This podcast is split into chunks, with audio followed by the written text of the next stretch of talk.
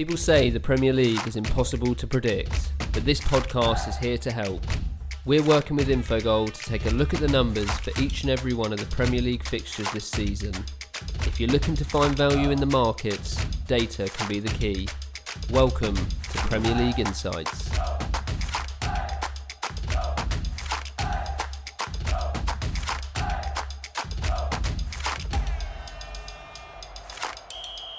Hello and welcome to another episode of Premier League Insights. Not long until domestic action returns after the international break, and that means we've got 10 fixtures to look at, plenty of markets to analyse, and maybe, just maybe, some value to be found. Here to help with all of that, as he always is, Jake Osgathorpe from Infogol. How are you, Jake? Very well, thanks. Yeah, I'm really just looking forward to getting some domestic football back. This international break is draining. Yeah, I mean, especially after what we had just before the international break started. I, I we said yeah. game week three was a bit Such weird. A tease, know, wasn't it? It was something else. I, I could not believe it. Yeah. I think we were texting each other as well, laughing about that that Manchester United game, and then obviously the Liverpool one that, yeah. came after that.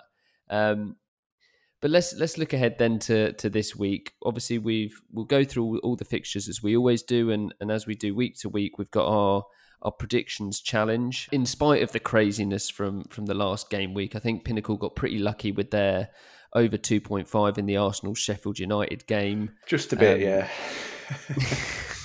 uh, that was the drabbest 2 1 I've ever seen. But obviously, then Pinnacle just missed out on that Manchester United win against Tottenham, unfortunately. It was a, a close, close game. Again, there.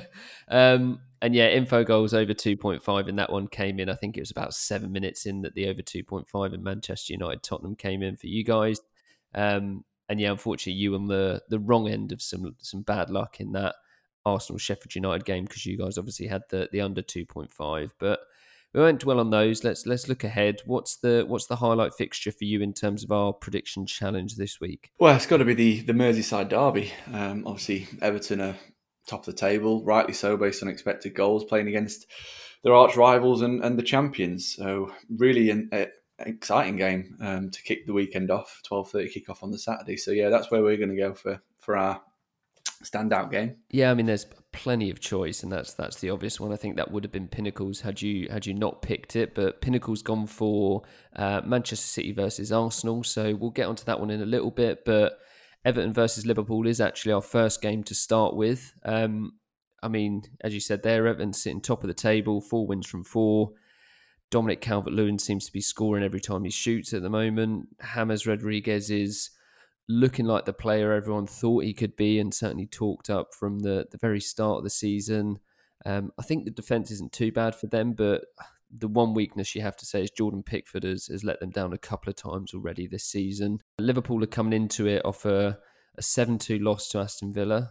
That's Liverpool are coming into it off a 7 2 loss to Aston Villa. Just repeat that one more um, time for me.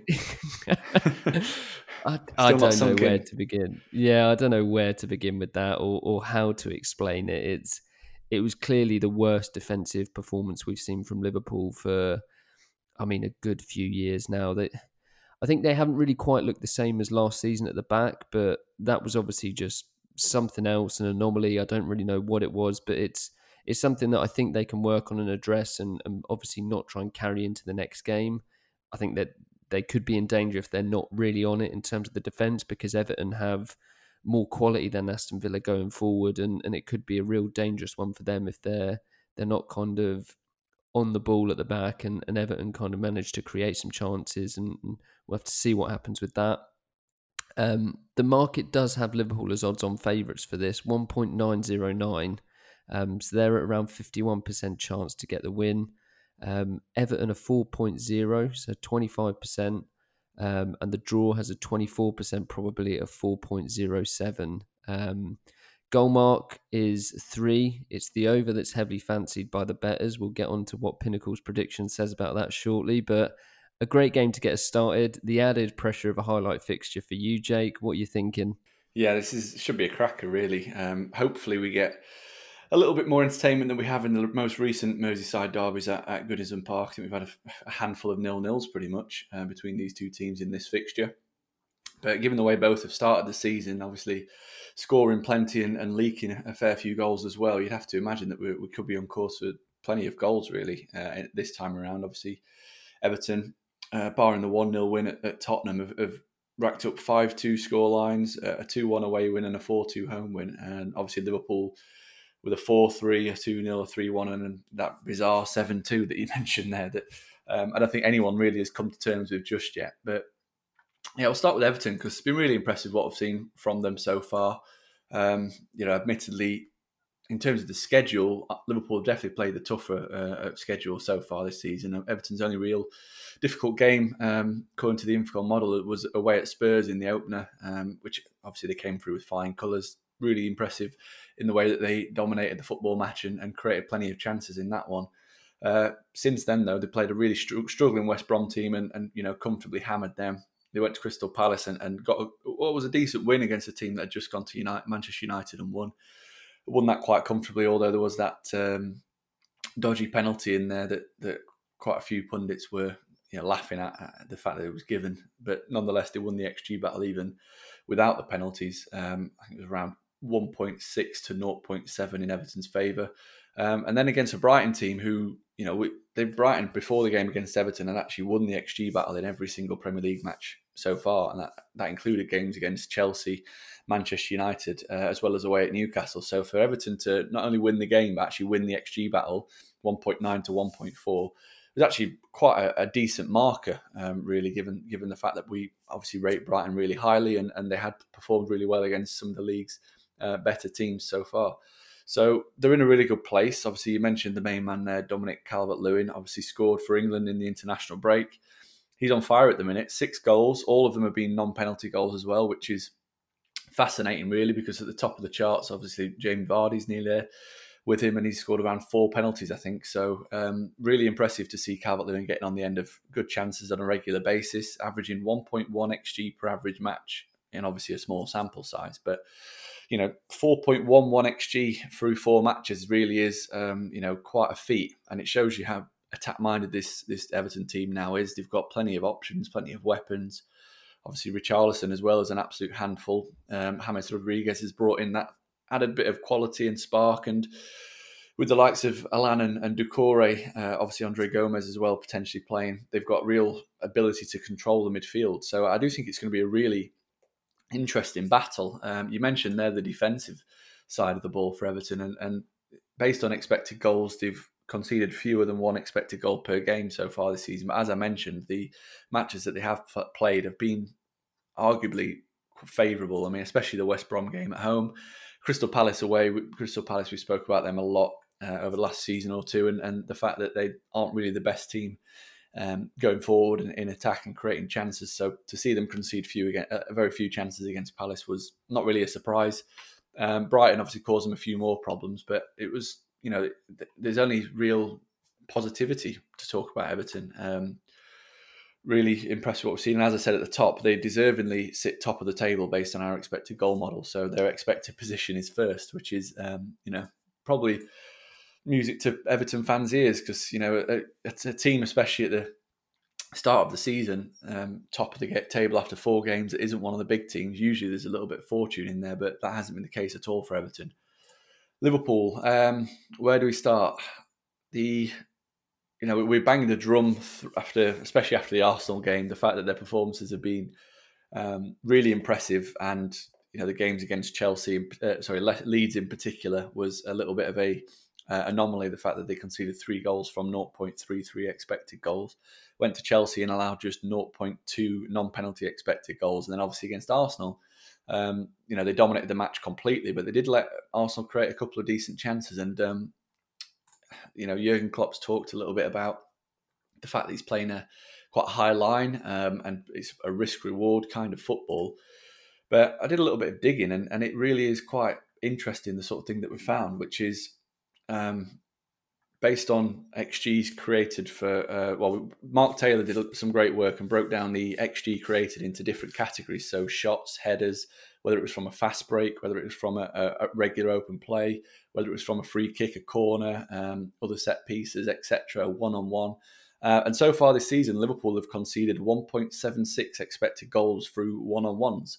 Now, that doesn't sound like a lot, um, and it isn't a very. Uh, it's but it is quite a high percentage of the the chances that they've conceded. I think they've conceded around six expected goals. So one on one contributes to around, give or take, um, for forty percent of that. Uh, compare that to last season, and Liverpool they conceded in total in 38 matches 2.35 expected goals from one-on-one situations. So they're already pretty much at that total right now, and we're only through four matches. So while they are, they clearly are playing a higher line and playing more dangerously, but for whatever reason at the start of the season, it isn't working, um, and teams are getting in more regularly uh, and you know creating chances through that one-on-one and the high line, and it's something that you mentioned there that the likes of Calvert-Lewin and Richarlison will be licking their lips at really, um, at, at potentially trying to expose this high Liverpool line, uh, and it's something that Liverpool have to be wary of because Aston Villa just tore them to pieces really uh, on in the, the last game before the break. Scored seven times from 3.35 expected goals, but the big point really was the fact that they created six not big chances in that match, which is the highest that we'd seen um, from any team up until uh, or since Manchester City beat Watford 8 0. Um, and there's only Manchester City in, in recent Premier League history that have actually racked up six big chances, six non penalty big chances in a single game. Uh, and they did that twice last season against Watford and Brighton. Uh, no other team has managed that. So that just sort of shows you how bad Liverpool were in terms of. Um, you know the quality of the chances that they actually gave up to Villa on the day were were really high, and and you know seven goals from those big chances wasn't actually um, you know too much of a clinical performance.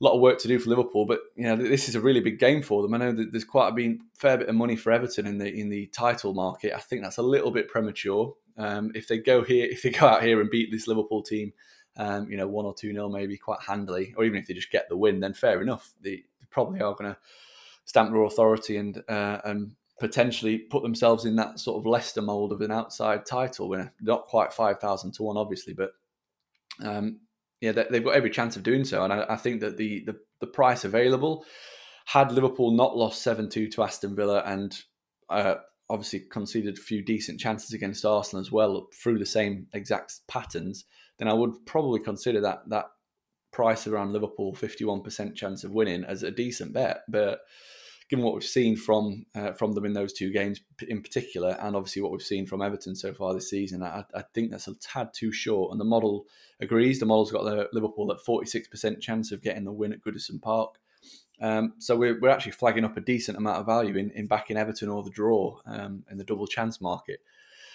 As I mentioned at the top, there are quite a few. I think Everton are unbeaten in four Merseyside derbies at Goodison Park all of them have been draws, and obviously a draw would, would see that bet land. So um, that's the bet I'm going to put forward is is Everton or the draw at uh, decent again small amount of value there. Forty six percent Liverpool win, fifty one percent on the market, so you've got around a five percent margin, which is uh, decent enough. And um, I think I know we've discussed where you're going, Ben, in terms of the pinnacle um, bet for this, but just could talk through the other markets. Over two and a half is really short understandably, 62% um, chance of over two and a half, given the amount of goals that we've seen these two teams involved in uh, so far this season. The model does think that overs is more likely, but uh, we do think that unders is the value play. Uh, we're given a 45% chance of unders, 38% chance on the market. And as for both teams to score, exactly the same. The market is, is very strong on both teams hitting the net at 64%. The model does think it's more likely than not that both teams will score in this, but given the prices available, the value does lie in, in backing both teams to score no. And, and you know, I'll repeat it again. There have been uh, three nil-nil draws in this fixture um, in in the, the last three meetings. Um, so both teams to score hasn't landed in any of those. Um, wouldn't be surprised to see something similar, a cagey Merseyside derby. But you know, ultimately, I'm expecting Everton to get something. Yeah, no surprise given what you just kind of mentioned there that, that Pinnacle's actually taking the under. Always good to know that we're we're aligned with with Infogol's value on the the market, but certainly the recent fixtures, three nil nils, and I think only three of the last twelve games have actually seen over two point five goals in the league. Um, and obviously, I think a lot of the thinking here as well is that looking for Liverpool to to bounce back and really kind of rectify those defensive errors and the the horror show that they put up in the last game, but two interesting picks, and we'll, we'll have to see what happens. I guess what one question I would have for you is the Liverpool's defense. We talked a lot about um, how their their unique kind of style and setup limits the the quality of shots on goal that they take and the difference between their expected goals and, and from the shots on target kind of metrics. Is it potentially something where teams begin to find out how to play against them? I know Aston Villa, a lot of it was kind of through the flanks and, and playing out wide, and, and a lot of their success came through that kind of style of play. Do you think we could see more of that, or was it really just a a one-off game where where Liverpool didn't show up and and, and Aston Villa really took advantage? I don't. I think it's a bit of both. I think there there is or there will be a, a style of play that will combat what Liverpool are doing. Um, but I do think that that Villa performance was a little bit of a one a one off. I mean, game state definitely played into it. I think the fact that Villa went 2 0 up early definitely played into Villa's hands, and it meant that the likes of Trent Alexander Arnold and Andrew Robertson had to push on a little bit more. Obviously, their two fullbacks are two of the most creative players in, in the Liverpool team, and that obviously left quite a few gaps in, in behind and, and down the side of um, Gomez and, and, Van Dijk. So there's definitely ways of, of playing against that Liverpool defense. Um, but yeah, I think one of the you know I think something that you mentioned right at the start was the goalkeepers, and uh, I'm not too sure if Alisson is going to be fit for this, and that could be a little bit of a problem for Liverpool because Adrian would be um, between the sticks. He's played once this season, obviously, and conceded seven times. Um, based on the XG of the shots that he faced, um, we expect him to concede around five times. So he actually let in two goals more than, than what would have been expected for an average goalkeeper. Um, and last season, he was massively underperformed also in terms of the um, in terms of the, the, the amount of goals that he allowed when he was in in for Alisson, and likewise for Jordan Pickford at Everton. Um, he's conceded five goals this season, but based on the on-target shots that, that he's faced, he should have conceded closer to three. Uh, two point eight is is xG two.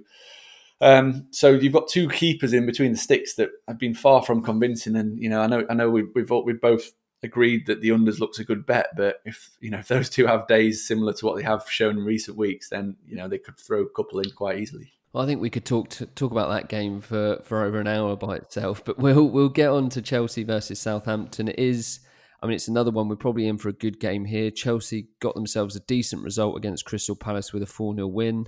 Um, you look at the the two point nine six xg and the the zero point one four conceded, and you think, oh, that's a a great performance, the one we've been waiting for. But there was two penalties in there, which is going to skew things a bit as well. Um, it has sorted out their process a bit, but I mean, now they're moving on to what's going to be a much more difficult game against Southampton. And I mean, it should be a difficult game, but I just, there's a bit of doubt there creeping in for Southampton with me now because we they, they haven't quite been at it this season.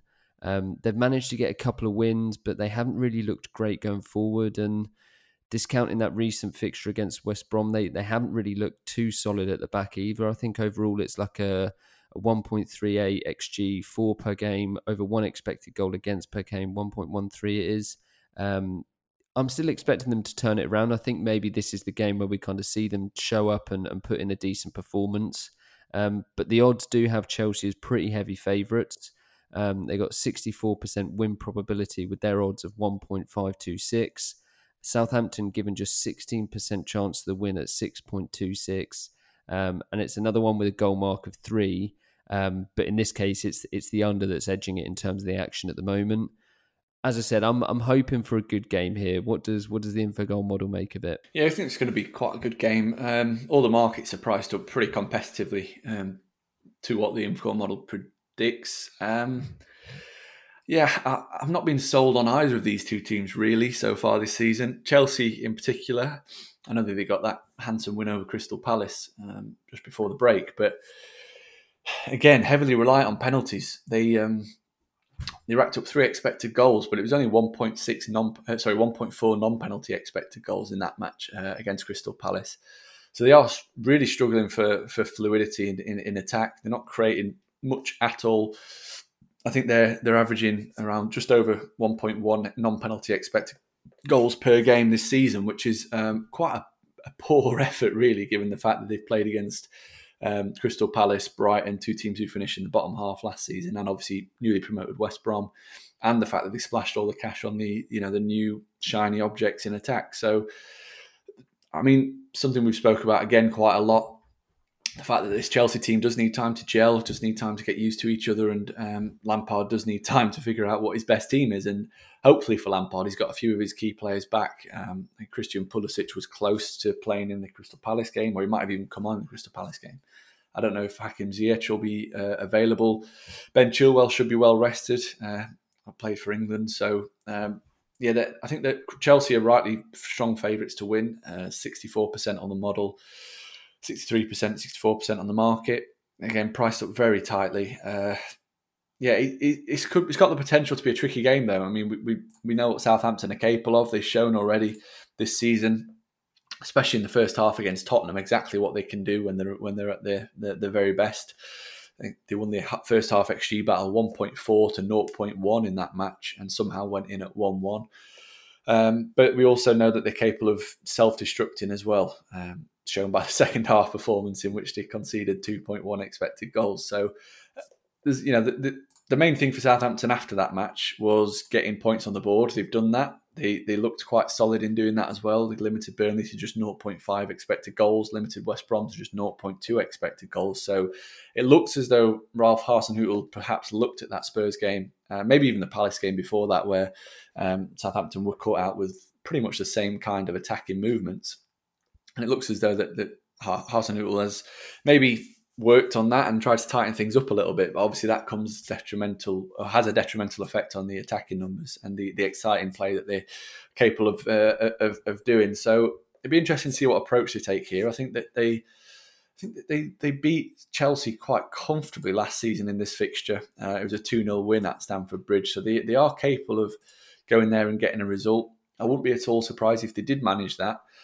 But given the fact that they look a little bit tighter at the back and Chelsea they I mean the, the, results suggest that they're not very tight at the back, but their performance against Palace I thought was really good from a defensive standpoint. They controlled the the Palace attack very well. Um, obviously, pinch of salt it was Palace, but yeah, basically where, where, I'm going with this is is the the main value in this match is to oppose both teams to score.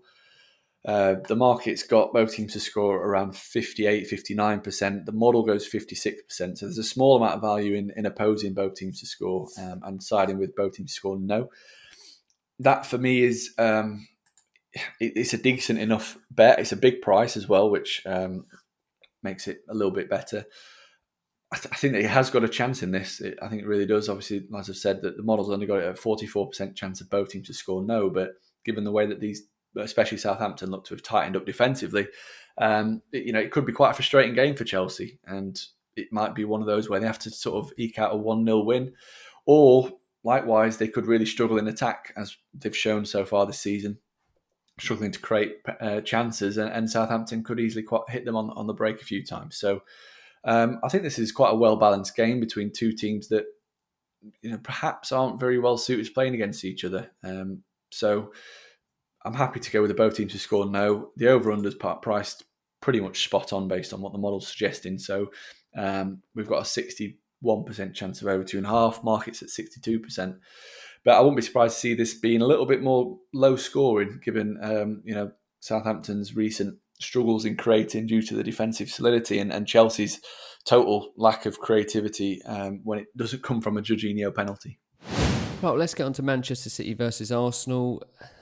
I'm not quite sure what's up with Manchester City at the moment, and I'm, I'm, I'm to be honest, I'm not really sure how easy the problem is going to be to fix because it, has been there quite a while now as well. They're they're giving up chances like a, a bottom half team at the moment. It was another 2.71 xG to Leeds last time out in that one-one draw.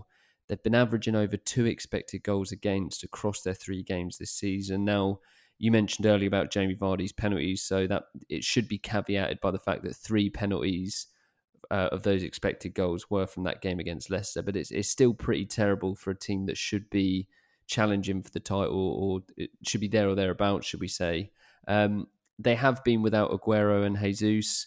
Um, haven't looked as strong going forward. I mean, it's difficult without an out and out striker. Um, those two are due to return soon, so they're obviously going to be hoping that maybe that helps them not just create more chances, but but put the ball in the back of the net as well. Um, with Arsenal, I think they're they're kind of rerunning last season at the moment, especially the early part of it. Anyway, um, they're currently fourth in the table, but but playing like a mid-table team. It was a, a really poor game against Sheffield United. I mean, we were joking about that over two point five coming in, but Arsenal won the XG battle with a measly 0.54 expected goals. Neither side deserved to win, and a draw was probably the fair result there. But their overall process is exactly the same in terms of for and against 1.35 expected goals for per game, 1.35 expected goals against. Um, doesn't look great for them, and, and, Manchester City are one of those teams that, that could take advantage of that. Um, they're pushing 70% chance of getting three points in the market. Um, I think they're around 68% at the moment. Their odds are 1.456. Uh, Arsenal priced at 6.82, so a 14% chance to win for them. Um, draws available at 5.19, which is 18%. Betters at Pinnacle are, keen on the over for this one, and that they've pushed it up a bit. We're at 3 and 3.5 at the moment. Maybe the angle here, Arteta's already done the business against Pep a couple of times. I know that's probably not enough for you to to give Arsenal much of a chance, but is there anything else in the the other available markets that interests you, Jake? Mainly the goal market, really. I think the the over three and a half is a tad too high. I know the you know the temptation is Man City are playing, so there's going to be goals, but as you mentioned there, they're struggling to create chances at the moment, and Arsenal, for all their uh, fortune and in getting results recently, they you know, defensively they are looking a little bit tighter. You said they're around 1.35 expected goals against per game. That's down from their their last season's tally of around 1.57. So um, they are slowly improving at the back. So yeah, I'm I'm looking more at the goal line and and opposing over three and a half really as, as a best bet in this one. And you know, Manchester City, you mentioned it there. What's going on with them? It's hard to put your finger on it really, but is it a coincidence, you think, that City, Man United, Wolves in particular haven't really got going so far this season? All three teams obviously played in the latter rounds of the, the Champions League and Europa League. I think probably got something to do with it. Um, you know, that these teams have, have had a well a, a much shorter pre-season. They played an extra month pretty much after the Premier League finished, um, and then they've had to get right and ready for Premier League fixtures straight away. So yeah, I, th- I, think that's definitely got something to do with it. I think those teams will get better as the season progresses and, and they get up to speed. But the main thing, or the main reason why I think City have been struggling anyway in the last couple of matches is, is a lack of a, of a striker. And I think hopefully one of Jesus or Aguero will be available for this. Uh, they do need it desperately. As I've said, they've struggled to create. They've averaged just uh, 1.38 non-penalty expected goals per game so far this season, which is uh, pathetic, really, from for, by Manchester City standards. Uh, last season, City averaged nearly double that. To put it in perspective, so um, they're, they're, not looking like themselves defensively. You mentioned there they look a little bit vulnerable. Leeds really did um, deserve all three points in the last match against uh, at, at Elland Road. Created by far and away the better chances, two point seven to one point four five uh, in terms of XG in Leeds' favour. So um, yeah, there's some serious problems there for for City obviously you mentioned the Leicester game that Leicester picked up 2.4 expected goals from penalties alone. Um, so in terms of non-penalty xG, City only allowed 0.6 in that one, but I think the you know the kamikaze defending to give away the penalties was perhaps the most concerning part of that result. Um, so yeah, it's in, it'd be an interesting gauge to see what, where Man City are, are at really, and um, you know we know Arsenal nowadays are going to play a deep line block just like a Burnley um, and try and hit you on the counter attack. So it's an interesting match. Um, Arsenal not been impressed with them at all this season.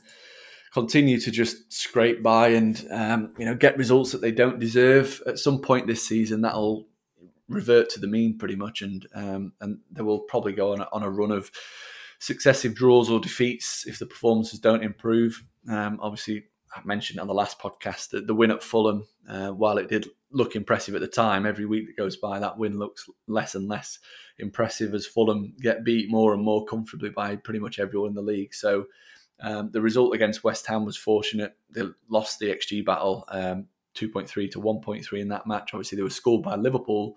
Um, and then against the Sheffield United team, who were winless heading into the match managed to create just 0.54 expected goals and um, you know the clinical finishing really made the difference. I think they they only managed was it six or seven shots in that.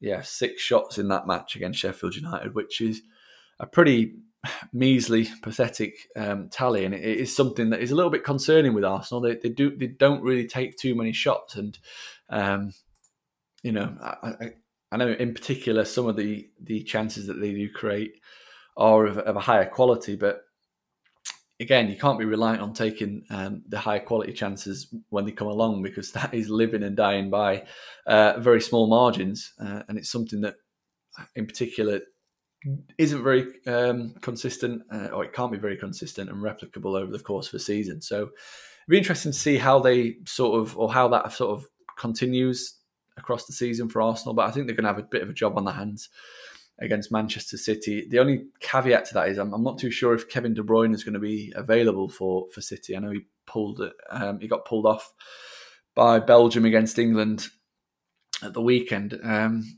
that would be a worry if he wasn't playing. I know they've got plenty of creative talent to, to fill in. You know, Bernardo Silva's now back. Mahrez obviously is available. Ferran Torres can play uh, the new signing. So, but nonetheless, obviously De Bruyne is in a completely different level, and um, if, if he doesn't play, then Man City could have a bit of a problem, perhaps breaking this Arsenal team down. So yeah, I'm siding with the under three and a half.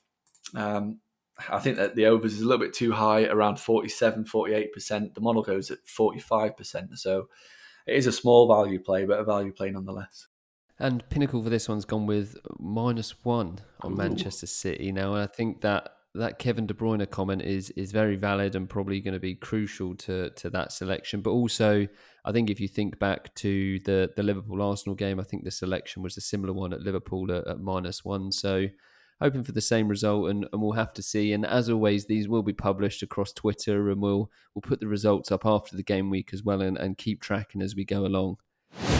We will get on to Newcastle versus Manchester United. Um, I don't think there's going to be many people out there that could argue for this game being worth fourteen ninety nine or whatever it is to to UK viewers. Yeah, yeah. Um, I think that may be based on games from the nineties and early two thousands, but they haven't been that great since. And I love it if we beat them. that's the only that's the only decade that I would probably pay fifteen quid to watch this one. Exactly. Yeah, uh, we have had a couple of upsets recently. I think Newcastle got a couple of wins, and there was also a, a really decent game where where Newcastle I think took a two or three goal lead or something like that, and United clawed it back. But in terms of this game, United have obviously had a, a, a really poor start start to the season.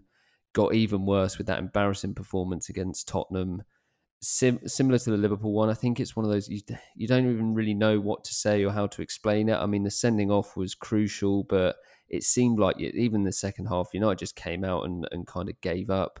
Um, really surprising given the, the end to the season they had last season as well. But I guess now is a good chance for them to to bounce back against a, a pretty unpredictable Newcastle side. They they started well against West Ham. Then it was Brighton, and it was a pretty poor performance. And a, was it three 0 I think in that. Um, Tottenham then should have beaten them comfortably, but they got that dodgy penalty at the end. But then Newcastle then went and had a, a fairly easy win against Burnley. So up and down for them. Some clinical finishing has helped them along the way as well. Obviously, that's not going to be sustainable, and I guess you have to be worried about Manchester United coming back and, and trying to get that season going. The added motivation of making amends for the embarrassment against Tottenham. Um, all things kind of into the mix. I mean, obviously Manchester United are going to be favourites for this, but they're, they're pretty short at 1.68. Newcastle 5.09, so it's a nearly 60% win probability for the, the away side and, and 20% for Newcastle at home. Um, 2.5 and 3 on the total goals market, pretty evenly split at the moment. Is there any value here, do you think? Um, very little. Uh, I think the the main thing that catches my eye is that is the high goal line um, and potentially opposing that. Not been impressed at all with either of these, te- these two teams so far, um, understandably so, given the results and, and the performances that we have witnessed. But yeah, I mean something's got to give at some point for Manchester United. You have to think the the performances have been just tragic, really. Um, they were shocking against Palace, even worse against Brighton, and uh, and obviously against Spurs. I don't think there's a term for that. Um, what's even worse than even worse? Mm, well, terrible um, against Spurs. the the you know the the irony is that they got off to the best possible starts. I mean, 1 0 up after a minute through a, a, penalty, and then after that, they created just 0.2 expected goals um, in the remaining 89 minutes, which is uh, really not like this Manchester United team. I know you mentioned it there towards the back end of last season in particular. They were really impressive in, in their performances, and, and obviously the, the results uh, were matching those performances. And so far this season, uh, you know, they, they're fortunate to have even picked up any points, really. They've lost the XG battle comfortably in every single match. Um, don't laugh, but um, United currently sit second bottom of our expected goals table. Um, only West Brom have performed worse and picked up fewer expected points so far this season than Manchester United. Just highlighting how how rubbish they've been. Um, you know, the, the performance against Spurs in particular. They're in the, they're in the relegation market. Um, I'm not too sure. I haven't checked the relegation markets, but if they are, and if they are, maybe hundred to one or more. Um, no, I don't think they'll go down. Obviously, like I said previously about the Manchester City game, I think that those sorts, those teams that, that did play late into the season and, and were deprived of a, of a decent preseason. I think they'll come good eventually. I think they're just a little just just rusty and um, maybe even tired still. Uh, I think they only had maybe three or four weeks off before starting the season. The rest of the Premier League had two months off pretty much. So um, I think that's got something to do with it for sure. But yeah, what we've seen so far from United has been nothing short of embarrassing, really. Uh, I think they've said on commentary as well the, in the Spurs game that even before the red card, there was a feeling that Spurs could really rack up a score. Uh, they were getting in at will, creating good chances at will. Um, and United's defending was just all over the place, and uh, it continues to be one of the weakest uh, points of, of, their team. And um, you know, David De Gea, there's nothing, not too much he could have done really with um, with the chances that he, he's faced so far this season. It, based on the on target attempts, he's I think it's nine point six expected goals that uh, that he's faced, and obviously he's conceded eleven goals, um, so he's slightly underperformed. But still, that nine point six that he's faced is is the most um, of any goalkeeper, barring West Brom's keeper Sam Johnstone, based on the on target attempts. So um, De Gea is not getting much help at all, uh, and they've obviously played a game fewer than most of the league. So really worrying signs, and, and I think the most worrying for me, just looking at again the, the the data that I mentioned before that Mark Taylor sent, which breaks down the the xG into different categories is that 70% of the expected goals that Manchester United have actually conceded has come from big chances. So that tells me that when they do concede a chance, it does have a higher probability of being scored. I mean, we we register a big chance as having a, a around a 35% chance of being scored or an XG of 0.35. So, um, you know, that's a major area that United need to improve on is is limiting or when they do face shots and chances is, is getting something on on on the chance to or bodies behind um, to reduce that big chance from around 0.35 to the likes of 0.1 and obviously the, the goalkeeper then has a much better chance of saving it so major concerns um, you would have to hope that Solskjaer will have looked at that in the international break and, and looked at the defensive issues and tried to sort things out and, and tighten things up a little bit. And you know, there, isn't really a, um, a better team for Man United to be playing than Newcastle, who obviously going back to last season, they they were one of the worst attacking teams in the Premier League. They've made some uh, nice additions in the window, obviously bringing in the likes of Callum Wilson and, and Ryan Fraser, and um, yeah, they've created a few more decent chances this time around in matches. But um, you know, on the whole, they are quite usually quite a blunt um, a blunt team, and especially when they play in their more defensive minded back three system or back five system as they did at, at Tottenham most recently. Um, you know, playing a back five for, for, more solidity and still conceding three and a half expected goals isn't really the way um, that, that football should be played. Uh, against Newcastle, uh, sorry, against Burnley, much more adventurous and attacking, played a back four, got more attacking players on the pitch, and you know, what do you know, you win the game quite comfortably. So, yeah, I don't know. I think they've got, like I said at the top of the uh, in the season preview podcast, I think Newcastle have got the players to be a real pest to quite a few teams this season. But it's just all about the the way that Steve Bruce sets them up, and um, and you know I'm hoping for the entertainment of the the five people that actually pay for this game that Newcastle pay a player back for and um, and have, take the game to Manchester United because if they do that, and obviously the what we've seen from United so far has been nothing short of embarrassing defensively. Newcastle could cause them all sorts of problems. So, um, be interesting to see what the lineups are and, and what sort of approach Steve Bruce does take. Uh, the the market is siding with the over two and a half at fifty four percent. Uh, the model actually thinks that we could be in for a low scorer. Um, 48% chance of over two and a half. So decent value in backing under two and a half there. Um, I, I, won't put anyone off that. I think that this could be quite a, a tight, cagey game. I think Bruce will set up with a back five. Um, in which case, I don't expect Newcastle to threaten too much. United, um, they haven't yet clicked in attack.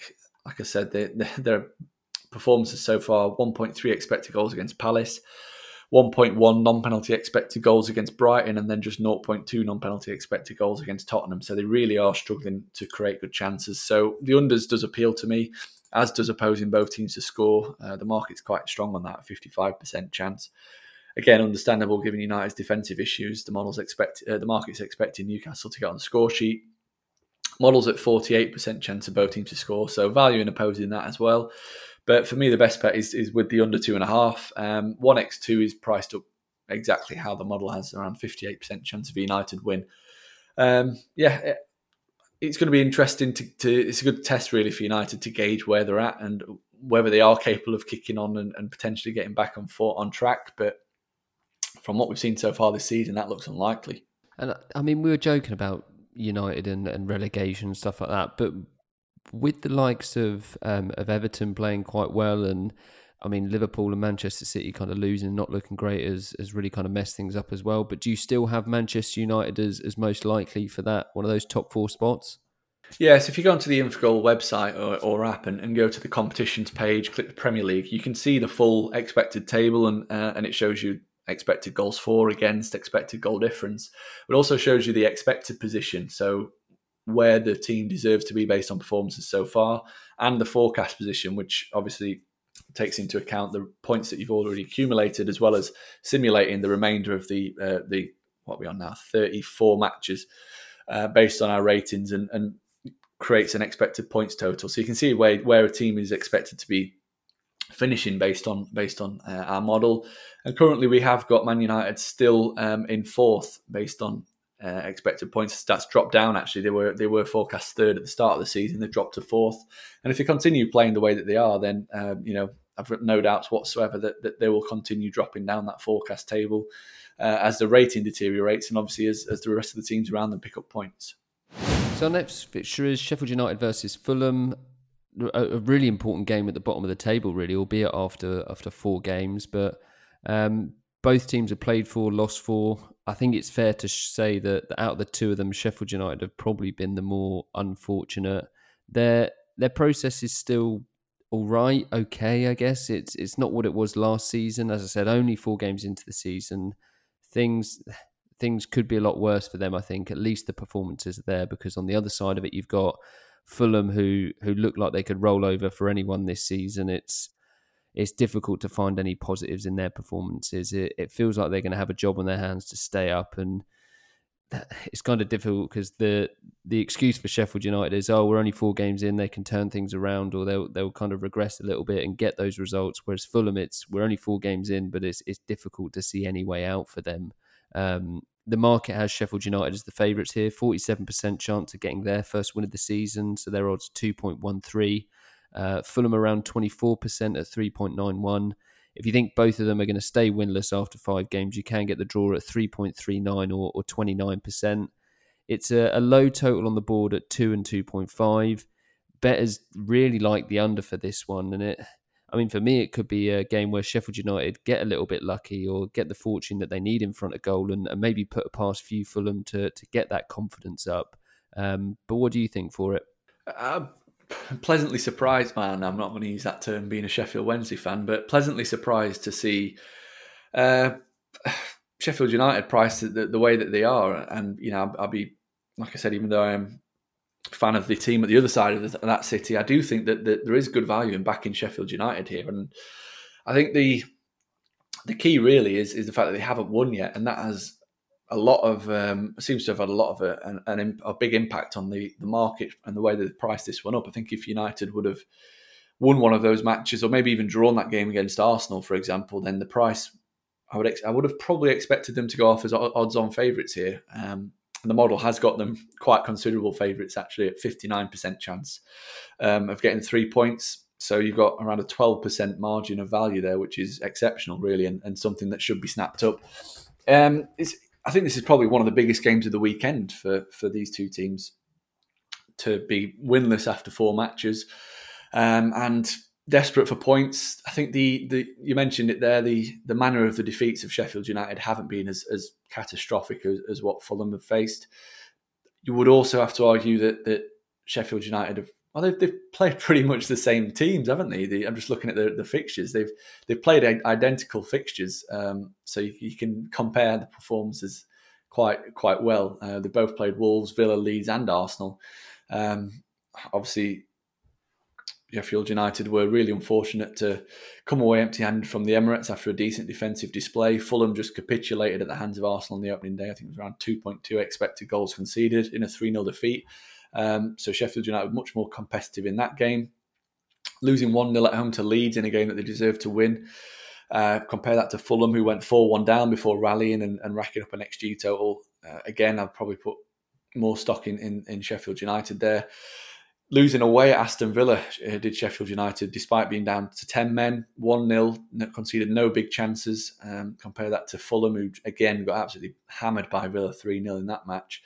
Uh, and obviously, the game against Wolves, Sheffield United were down 2 0 early doors, and, and Fulham were a little bit better than um, than that in, in that in their game against Wolves. But you'd have to say that, that Sheffield United's performances really have, have been much better than Fulham's against exactly the same teams. So um, that's shown in, in the expected goals table as well. Sheffield United sit 13th in our expected goals table, despite sitting second bottom on, on actual points. Fulham, they should be a little bit higher based on our on our um, expected goals model, based on expected points. Although I will caveat that with the fact that the two teams that they should be above, Manchester United and Burnley, have, have played a game fewer. So if you're looking at expected points per game, then Fulham would be second bottom um, on our expected table ahead of just West Brom. So um, yes, there's serious problems at Fulham. Defensively, they look all over the place. Obviously, as I mentioned, they, they looked a little bit better against Wolves. 1.5 expected goals against in that match, uh, but you know they continue to have issues in attack as well as defence, and that is is crucial really. And Sheffield United have looked much better.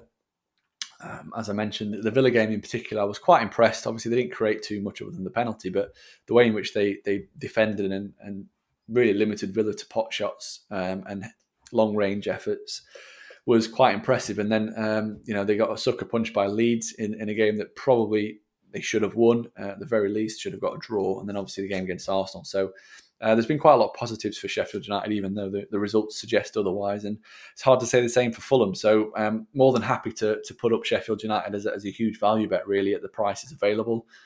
Um, like you said there, the goal total is low. Um, the model thinks perhaps should be a little bit lower. We're 62% chance of under two and a half. Models at uh, the market's at 58%.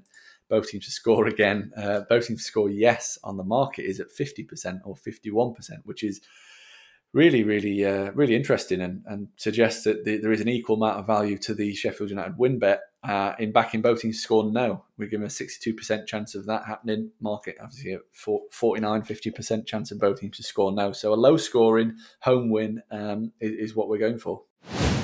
Well, on to Crystal Palace versus Brighton then. And I mean, this one is down. I don't think it gets much more evenly split according to a betting market. We've got Crystal Palace at 2.79 for the win. Brighton at 2.79 for the win, and the draw is 3.32. So that's 35% win probability on each side, and then 30% for the draw. Obviously, this uh, these are the odds at the time of recording, so they may well change there. But I mean, it's pretty incredible how how even Pinnacle has that one.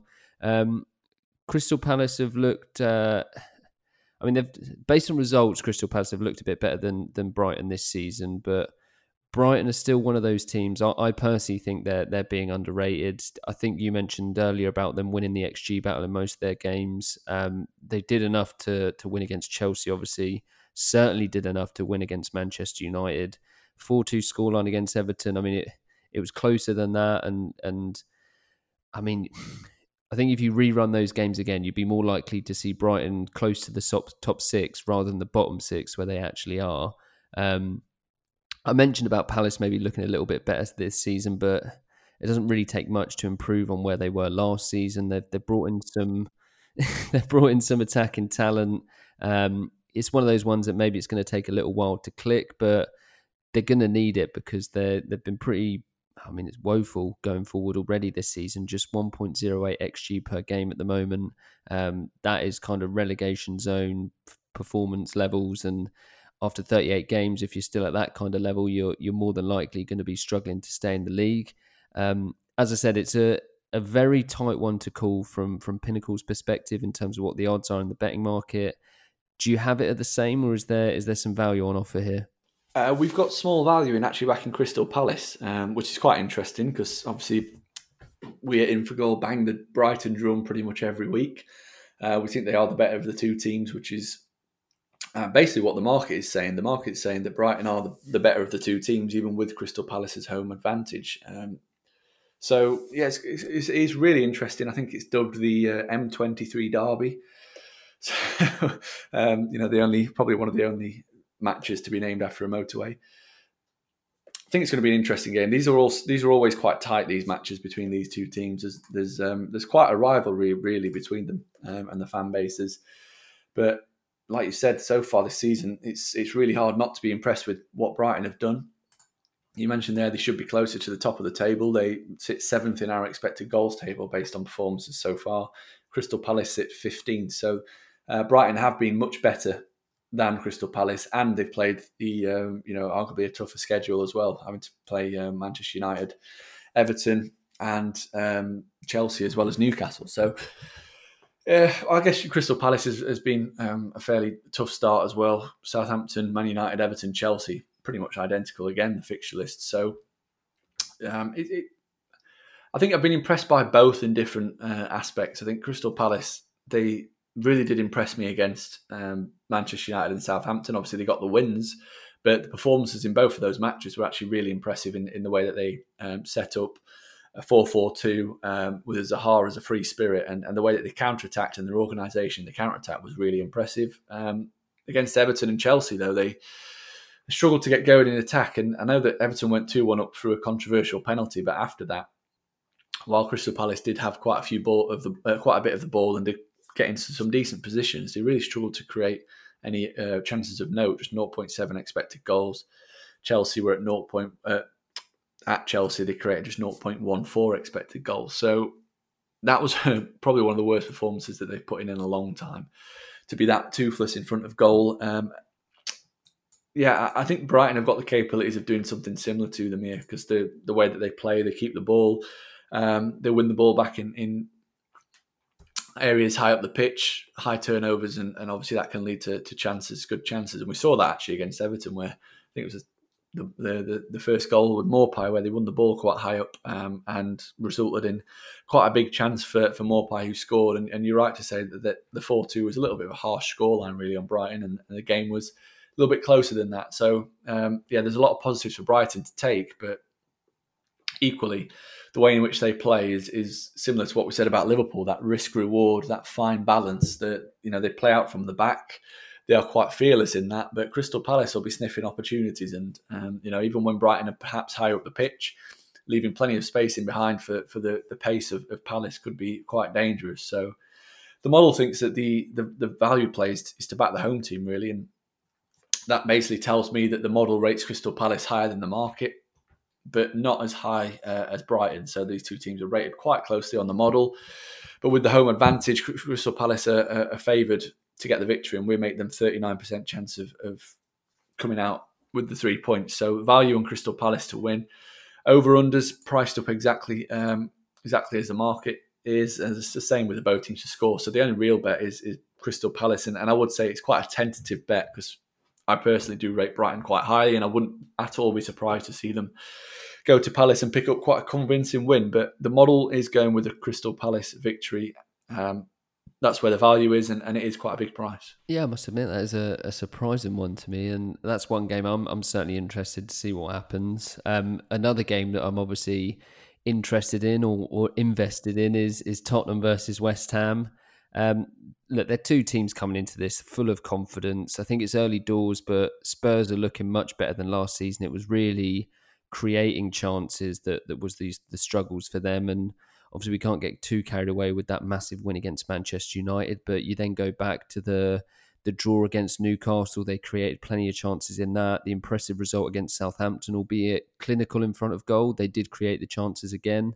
Um, West Ham I don't even I don't think you can say they look better than last season. They look like a completely new team I think. Um, the sign there were signs of improvement, I guess, for them after lockdown with with Michail Antonio leading the line, but the last two results against Wolves and Leicester, they've been nothing short of incredible considering the level that West Ham were at last year. 4 0 and 3 0, notching 4.72 and expected goals and conceding just 1.2 over two games against Wolves and Leicester. I mean, it's it's pretty good going. I think now it's we all know, and, and a lot of people who, especially fans of West Ham's, but anyone who watches the Premier League, they're, they're capable of slick, slipping back to the level that they were at. Um, I mean, it's been two years that they were kind of relegation contenders and struggling. So to say after two results that things have changed is obviously foolish, but this one could be a big test of where they're at at the moment. Um, the betting market gives them just 17% chance of winning. Um, so that's according to their odds of 5.79. Tottenham priced at 1.621, so that's a, 60% win probability according to the market. Feels a little bit short, um, but it's it it's also interesting for me to see a, fairly high goals total of, of three on the board. Um, it is the under that's getting the most bets at the moment, and, and that is dropping down. It's a really interesting game, Jake. Two teams maybe to to start to turn things around at, at different points of the table, but turn things around nonetheless. What are your thoughts on it? Yeah, I'm excited for this one. I think it could be a really, really good game. Um, both teams obviously coming in the, into this on the back of really impressive victories. That, like I said, the the six one win at Manchester United is uh, well, it was fully deserved on the day. Obviously, uh, the level of performance was exceptional, but it was against a Manchester United team that do look like they're faltering a little bit. Whereas West Ham, in particular, the wins over Wolves and Leicester were fantastic. Um, and it followed on from a, a, a, defeat at Arsenal, in which they deserved to get all three points. So three matches now we've seen West Ham um, be really impressive and win the XG battle. So it really, really intrigues me to see what we're going to get from them. And you know, we, you look at our early expected goals table, and Spurs sit second in there. So um, unfortunate not to be sat on nine points with obviously that that late penalty against Newcastle costing them all three. Uh, but West Ham sit fourth in our expected goals table at this early stage. So and that is given the fact they probably had the the hardest or most difficult fixtures to start the season. Um, you know, barring Newcastle playing Arsenal, Wolves, and Leicester, three of last season's top eight um, already. Obviously, they've got Tottenham, and I think it's Manchester City after that. So it doesn't get any easier for West Ham. But the fact that they're getting these results against, um, you know, teams that finished quite high up in the table last season and in our expected goals table last season uh, bodes really well. Um, but yeah, I, I, think this is going to be a really competitive game. I think that this, the market is understandably buying into Spurs given the, the most recent results. 5 2 win at Southampton, in which they racked up 2.2 expected goals, um, was obviously they were shocking in the first half. I mentioned that earlier, but uh, in the second half, they were really, really impressive. Uh, and then after, since then, they've they've just carried that on really. And um, three and a half expected goals against Newcastle, they racked up, allowed just 0.3 non-penalty expected goals in that match. And then obviously at Manchester United, 3.7 expected goals um, to just 0.2 non-penalty expected goals. So the last two performances in particular have been um, simply incredible um, from a Spurs standpoint, and does suggest that Mourinho perhaps has, has found a formula. Um, I think something that we mentioned couple of pods ago that the, the, the sign of Sergio Reguilon in particular was one that really um, piqued my interest and was one that I do think is, is a massive upgrade and a massive um, signing for them because not only is he really good going forward, but defensively he's quite he's a very solid left back. Um, Serge Aurier has been getting the nod instead of Matt Doherty as well, which I think is quite been quite interesting, but understandable because again that's something that I've said on these, this podcast that Doherty, I think was um, was made to look good by the system that he was playing in at Wolves, and, and unless you're going to play a back three, I don't think you're going to get the best out of him. So Aurier has been playing there and obviously got his goal at Old Trafford. Really good attacking threat, but um, overall Spurs have really impressed me in the last couple of matches in, in the setup, their approach. Um, I really enjoyed Erik Lamela's performance, apart from the you know the, the antics from that got Martial sent off. He was ex- exceptional in, in, his high press. Be interesting to see if he keeps his place. Obviously, Gareth Bale could well be fit. Um, another big name uh, attacking player to bring in if, if Mourinho wants to. So they've got options. Um, they're in a really good place, and um, so far this season, the performances have been pretty good. Um, same for West Ham. They've they've got options now um, in, in attack. Obviously, they lost Felipe Anderson, but it looks as though they're going to be bringing in another wide player. Whether they need to or not is another question because Jarrod Bowen's playing like Diego Maradona. Um, he's been excellent and really difficult to play against. He's, he's um, you know, a couple of West Ham fans that are, that are friends of mine, and, and, they're basically saying that Bowen is is a better Robert Snodgrass. He's reliable, consistent, um, and very very dangerous, creative, uh, creative, and obviously very capable of, of, scoring a few goals himself. So they're, they're, they're, they've found a little formula. I don't know if David Moyes should maybe stay on the Zoom calls um, to Alan Irvine. That seems to have uh, really improved their, their performances and, and results. But overall, I'm expecting quite an entertaining game. I think the the main value play really is is perhaps getting getting after Spurs, and, and I think the market in particular, although they're buying into what Spurs have done so far, and perhaps overreacting to that scoreline of six one, maybe underestimating what West Ham are capable of doing. And um, yeah, so you'll be pleased to hear that the, the, the Infogol model is putting up West Ham or the draw as, as the main value bet. Really, we're giving Spurs just a fifty four percent chance of winning compared to sixty one percent, so seven percent margin. Um, West Ham or the draw for me does look quite quite a big price given what they've what they've done so far. And I think if you remember back to last season, the back end of last season, they they lost two 0 at Tottenham, but it wasn't a two 0 game really. Spurs didn't create anything up until the own goal from I think it was Soucek, um, and then after that, obviously Kane scored with a with a counter attacking goal. So.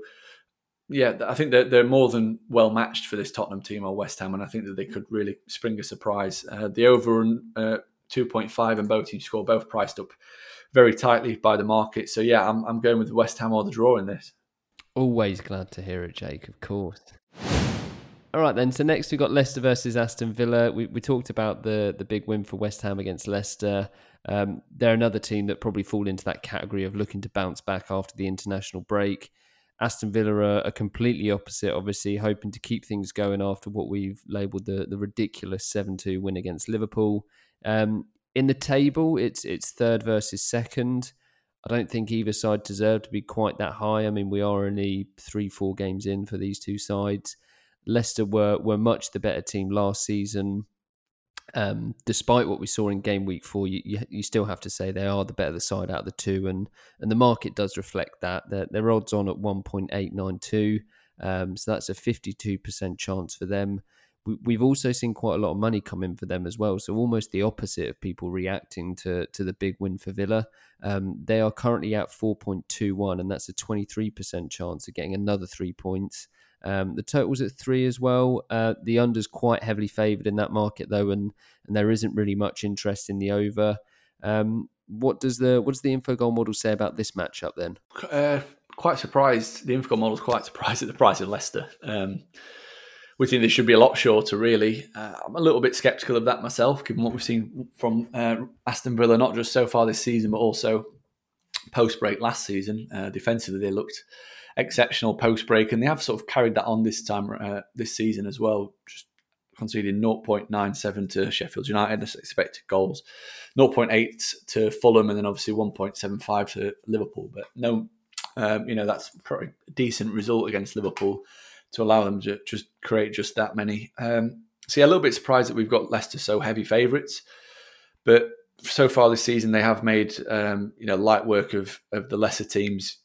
Really, you know they struggled to get going against West Brom before coming on strong and winning comfortably in the opening day. At Burnley, a couple of clinical finishes put them in control in that match, um, and then obviously against Manchester City, they counter attack like crazy to get a, a comfortable win. Uh, the only real interesting result, I guess, was the one last time out against West Ham, where they were just simply rubbish and struggled to create anything um, whatsoever while conceding a ton of chances, really, um, getting caught on the counter attack. And I think if Villa play in a similar way to West Ham, could have a lot of joy. Um, you know, they, I think that Villa and West Ham are probably quite similar teams in the sense that they've got quite a solid central midfield base now. um, you know, that's capable of doing all sorts. Really, they've got Douglas Luiz who's been excellent. Just brought in Ross Barkley as well, who I think is a fantastic signing for them. Um, gives them nice balance in that midfield, and obviously you've got the likes of Grealish and, and Trezeguet who can make runs in behind. Uh, Bertrand Traore can come off the bench, so they're a very dangerous team, our Aston Villa, and, and I think that we could be in for um, potentially a bit of a high-scoring game. Like I said, though, the, the model does fancy Leicester to get the three points, get back to winning ways a lot of value in backing them as well. So um, it, you know, it's something I can get on board with Leicester to to get the three points, sixty three percent chance compared to the fifty two percent on the market. Um, but they're going to have to be at the very best defensively if, if that is to be the case. Like I said, though, the overs does make um, a fair bit of appeal. It's a fairly short price. The model goes uh, 63% chance of over two and a half goals. Markets at uh, 58, 59% chance. Um, so there is small value there in, in, backing the over two and a half, and, and that's probably the way I would sway. Um, I do think that that Leicester perhaps should be a little bit shorter than what they are, uh, but I do think the model perhaps or potentially hasn't quite just caught up with just how um, you know how much Villa have improved over the last 10, uh, 10 12, 13 matches since the break. So um, yeah, I think it'd be a tentative back of Leicester at odds on, but over two and a half would be a stronger play. Yeah, Aston Villa's improvement it is is is very clear for everyone to see, not just the results but the performances as well. Is there when you look at their the way they're playing and, and stuff like that, is there can you kind of put your finger on what they've changed? Uh, it seems like the defense has kind of been really key, and, and it feels like that that period of time, the the couple of months that they had must have just been pure defensive work, stability and structure at the back, and they've always had kind of a, a fairly decent uh, outlet going forward, and obviously Grealish is crucial to their success as well. But what what's kind of caused such a, a stark improvement in their results and performances? The, the, the most impressive thing I think was um, was post break that ten matches post break. Dean Smith obviously worked really hard um, to get his team more organised. I think they, they, did sacrifice some attacking flair in that. Um, and that they, they, weren't creating too many good chances. I think they averaged around one expected goals against um, per game through that last 10 matches, but their attacking process was around 1.1 expected goals for per game. So they were they were picking up results uh, through fine margin victories based on expected goals. Um, what what I've seen more this season is obviously they've spent a bit of money. They brought in Matty Cash, who looks a really solid right back. Um, I like what I've seen from him so far. More importantly, I think they brought in a really good goalkeeper in Emi Martinez. Uh, wasn't didn't come cheap, around twenty million pound, but based on expected goals uh, from on target shots faced last season, he was the second biggest overperformer um, behind only Hugo Lloris last season for Arsenal. This time around, um, I think he started pretty much the same. Based on the, the shots that he's faced and, and you know the, the dip, the swerve, the placement, etc., we calculate that those shots equate to around 3.4 expected goals. He's conceded only twice from those goals. So although it's obviously a really small sample size, just three matches, he he has saved Aston Villa um, you know, quite a few, a, a goal and a half already um, so far this season. That's quite a key key thing for them. I think the Douglas, Douglas is, looks a, a, really steady player. He's finally settled in. I think the the return from injury of John McGinn as well is could, could be quite crucial to their um, their improved solidity. And as I said, I think the signings this season um, have been really impressive. Obviously, Ollie Watkins coming in has made an instant impact, but Pope, uh, towards the back end of last season, I think it was just the, the lack of rotation. I think if you remember to the early parts of uh, of last season, Dean Smith did make quite a few changes to his backline uh, pretty much every week, just trying to find the right formula. Um, I think he found that and he stuck with it. Obviously, Konsa and Mings look really steady, really steady at centre half. Matt Targett is a is nailed on as a left back. I think that helps all always, and and you know they're playing with confidence now. And given the way they've started the season, obviously they've played um, Sheffield United and Fulham so far alongside Liverpool. Be interesting to see how they do against teams that you know mid-table teams, likes of um, West Ham or or, um, or Leeds, see how they get on against the, those slightly better teams. But the early signs are really impressive for Villa.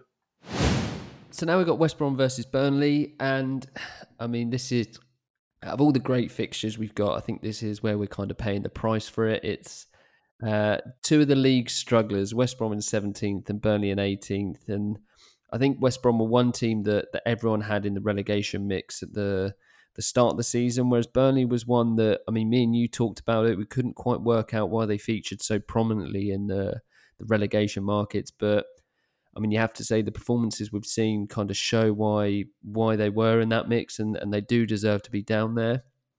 Uh, 1.8 xg4 for West Brom and and 2.4 xg4 for Burnley. Um, that's not a single game. That's their that's their their xg for the season so far in attack. Uh, you, Burnley have obviously played one less game as well, but it's it's still pretty poor and I think even worse for West Brom. You touched upon it earlier. They've conceded 10.4 expected goals over their four games, and we'll, we'll get on to, to Fulham. We spoke about Fulham, but it's you have to have those two as, as odds on down the bottom, I think. And um, Burnley aren't too far behind, and I mean, if they don't get a result here, I think it's going to be alarm bells ringing there as well. Um, Pinnacle has got it pretty evenly split. West Brom are the favourites at 2.58. Um, Burnley are 2.98, so that's a 38% chance for West Brom, 33% chance for Burnley. Uh, we've got a 2 and 2.5 on the total goals market. Bettors are leaning to the over on that one, despite the struggle that these two have had in front of goal, and, and maybe it's it's West Brom's defence that is kind of driving that. If we're looking for something, but are either of the two sides worth the win here, or is it going to be as as dull as it looks on paper? It could well be very dull, um, but I do think that Burnley are worth backing at the prices uh, it, it does continue to baffle me the fact that they go off at these huge prices, especially away at West Brom, who are shipping goals left and right, and to be honest, look um, you know look well below the standard required at this level. Um, their performances, West Brom, have, uh, have, been simply shocking in attack and defence. Uh, the fact that they, have created just you said it there, 1.8 expected goals in four matches is um, you know incredibly poor. And you couple that with the, the shocking defense as well at 10.4 expected goals against per game. So they, they've got serious problems. They're allowing around 2 2.25 expected goals against per game or just over that. Defensively, they look woeful, and, and Burnley have the tools to, to cause problems. And, you know, it's something that we spoke about a lot. Um, the fact that Burnley have you know they've been missing key players for months and months. Um, and it's only recently, especially uh, probably the, the, game most recently against Newcastle, where you start to see the the players returning. Obviously, uh, Tarkowski was back for that game, which was huge for them.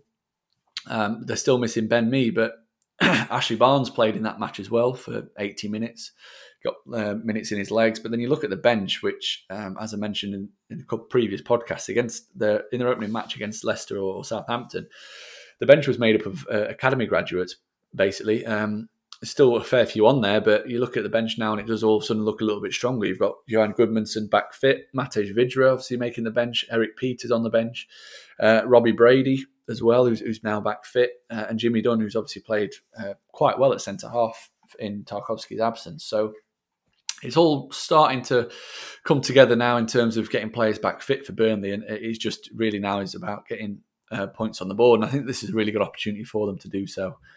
Think any team will be licking the lips of the thought of playing West Brom at the moment, and Burnley should be no different. They've got all the tools capable, uh, more than capable of, of, breaching West Brom a few times, and um, you know defensively they, they they continue to look solid. I think the there's been a, a bit of an overreaction again to, to Burnley's results and performances against Leicester.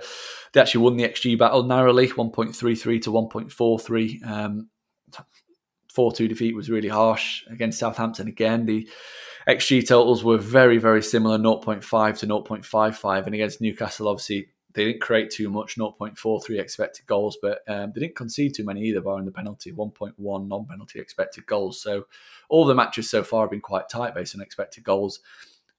This could well be similar, but I do think that Burnley have got more quality to get the win, and you know I'm more than happy to put them up as um, as a as a value bet and a big price value bet. At that, we're giving them a 38% chance of, of winning. The market market's at 33%. So Burnley to win is, is where we're going to go. And I think that again, I, will say it again. I, I, do think that the market, it, just because they're not a very attractive name, it seems as though they, they sort of um, they're a big price every single week, no matter who they play against. You know, they were two to one at Newcastle, they were over two to one at home to Southampton um, in their, their home game, and and you know you get nearly two to one for them to play uh, away at the worst team in the Premier League. Um, you've got to jump on that. Well, we'll go from what could be a, a, dull affair, shall we say, to to one that could be a really good one, and we can end on a high with Leeds versus Wolves and it's going to be a good game to end. I think Leeds have been one of the more exciting teams to watch this season. They had that four three loss against Liverpool the the 4 3 win against Fulham, a 1 1 draw with Man City where they, they should have won. Um, there was a, a, 1 0 fairly boring win against Sheffield United sandwiched in there as well. But um, I mean, in short, they give up a heap of chances, but they're also not too bad in front of goal either. Um, they certainly have to work on their defence if they're going to replicate what we saw from Wolves when they came up. And I mean, it's a decent start in terms of their results, but if you really look into those performances, they're not quite sort of top half of the table or, or where they really are in the table at the moment. Wolves are a side that you mentioned about Manchester United, Man City, that they just haven't been themselves. I think they they started well with a win against Sheffield United. They were competitive against Manchester City. I think it, it was a three-one loss in the end, wasn't it? But they didn't turn up against West Ham. They just about managed a one 0 against a, a, pretty poor, pretty poor Fulham side. Um, I'm thinking the market might be overreacting a little bit here with the odds because Leeds are the favourites at 2.6. Um, the draw is 3.33 and Wolves are 2.93. Um, it is close.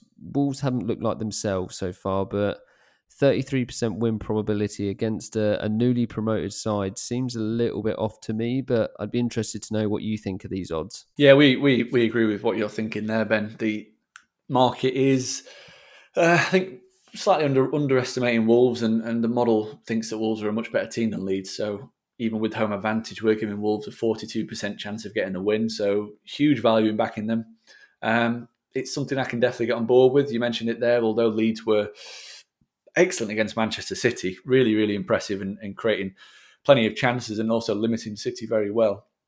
The games prior um, against teams much less vibrant and, and fluent in attack against Sheffield United and, uh, and Fulham. They did struggle, especially to create 1.4 expected goals against Fulham, 1.3 against Sheffield United, and then obviously, um, you know, clinical finish in the Fulham game put them in front. Um, but it was more fortune uh, against Sheffield United in defence where they just didn't take their chances. 1.7 expected goals in that match they conceded. So um, it's been a really interesting start from from Leeds. I think you know that we all expected them to stay up quite comfortably. It looks as though they're going to do that, but the process does need to improve if if they're going to um, you know if they're going to finish any higher than, than the bottom half of the table.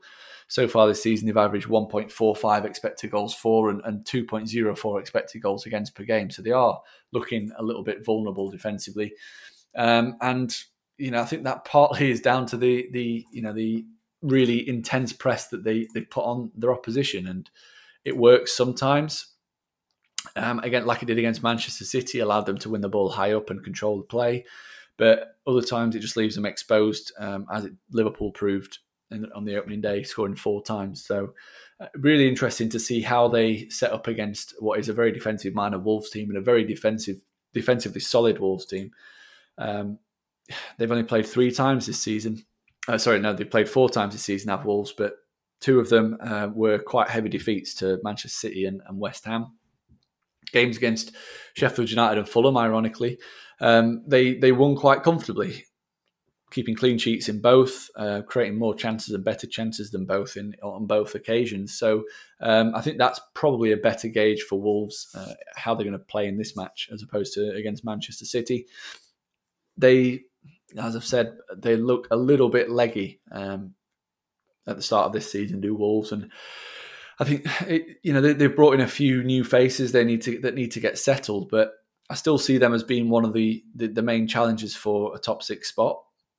Obviously, two defeats already is not ideal, but the performances in uh, in games apart from the, the, the West Ham one was, you know, they, have been okay so far, and I think that that is probably a testament to their organisation skills as opposed to the quality that they have in the squad and the team. So I'd be definitely more inclined to look at under two and a half as well, um, as well as a Wolves win here. I think that we could be in for quite a low scoring game. We've seen that in in Wolves' games against Sheffield United and Fulham. We've seen that in Leeds' matches against Sheffield United and Manchester City. So I won't be surprised to see this book the trend of this, um, you know, crazy goal glut that we've seen recently.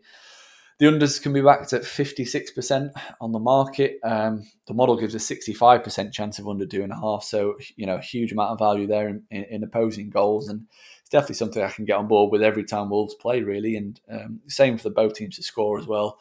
Markets pretty much split 50 50 on the fence. I think slightly 51% both teams to score. Um, yes, the model's 42% chance of both teams to score yes. So opposing goals is probably it, it, the way I would go in this one. I do think that Wolves are slightly underestimated in this, and, and they are the value play.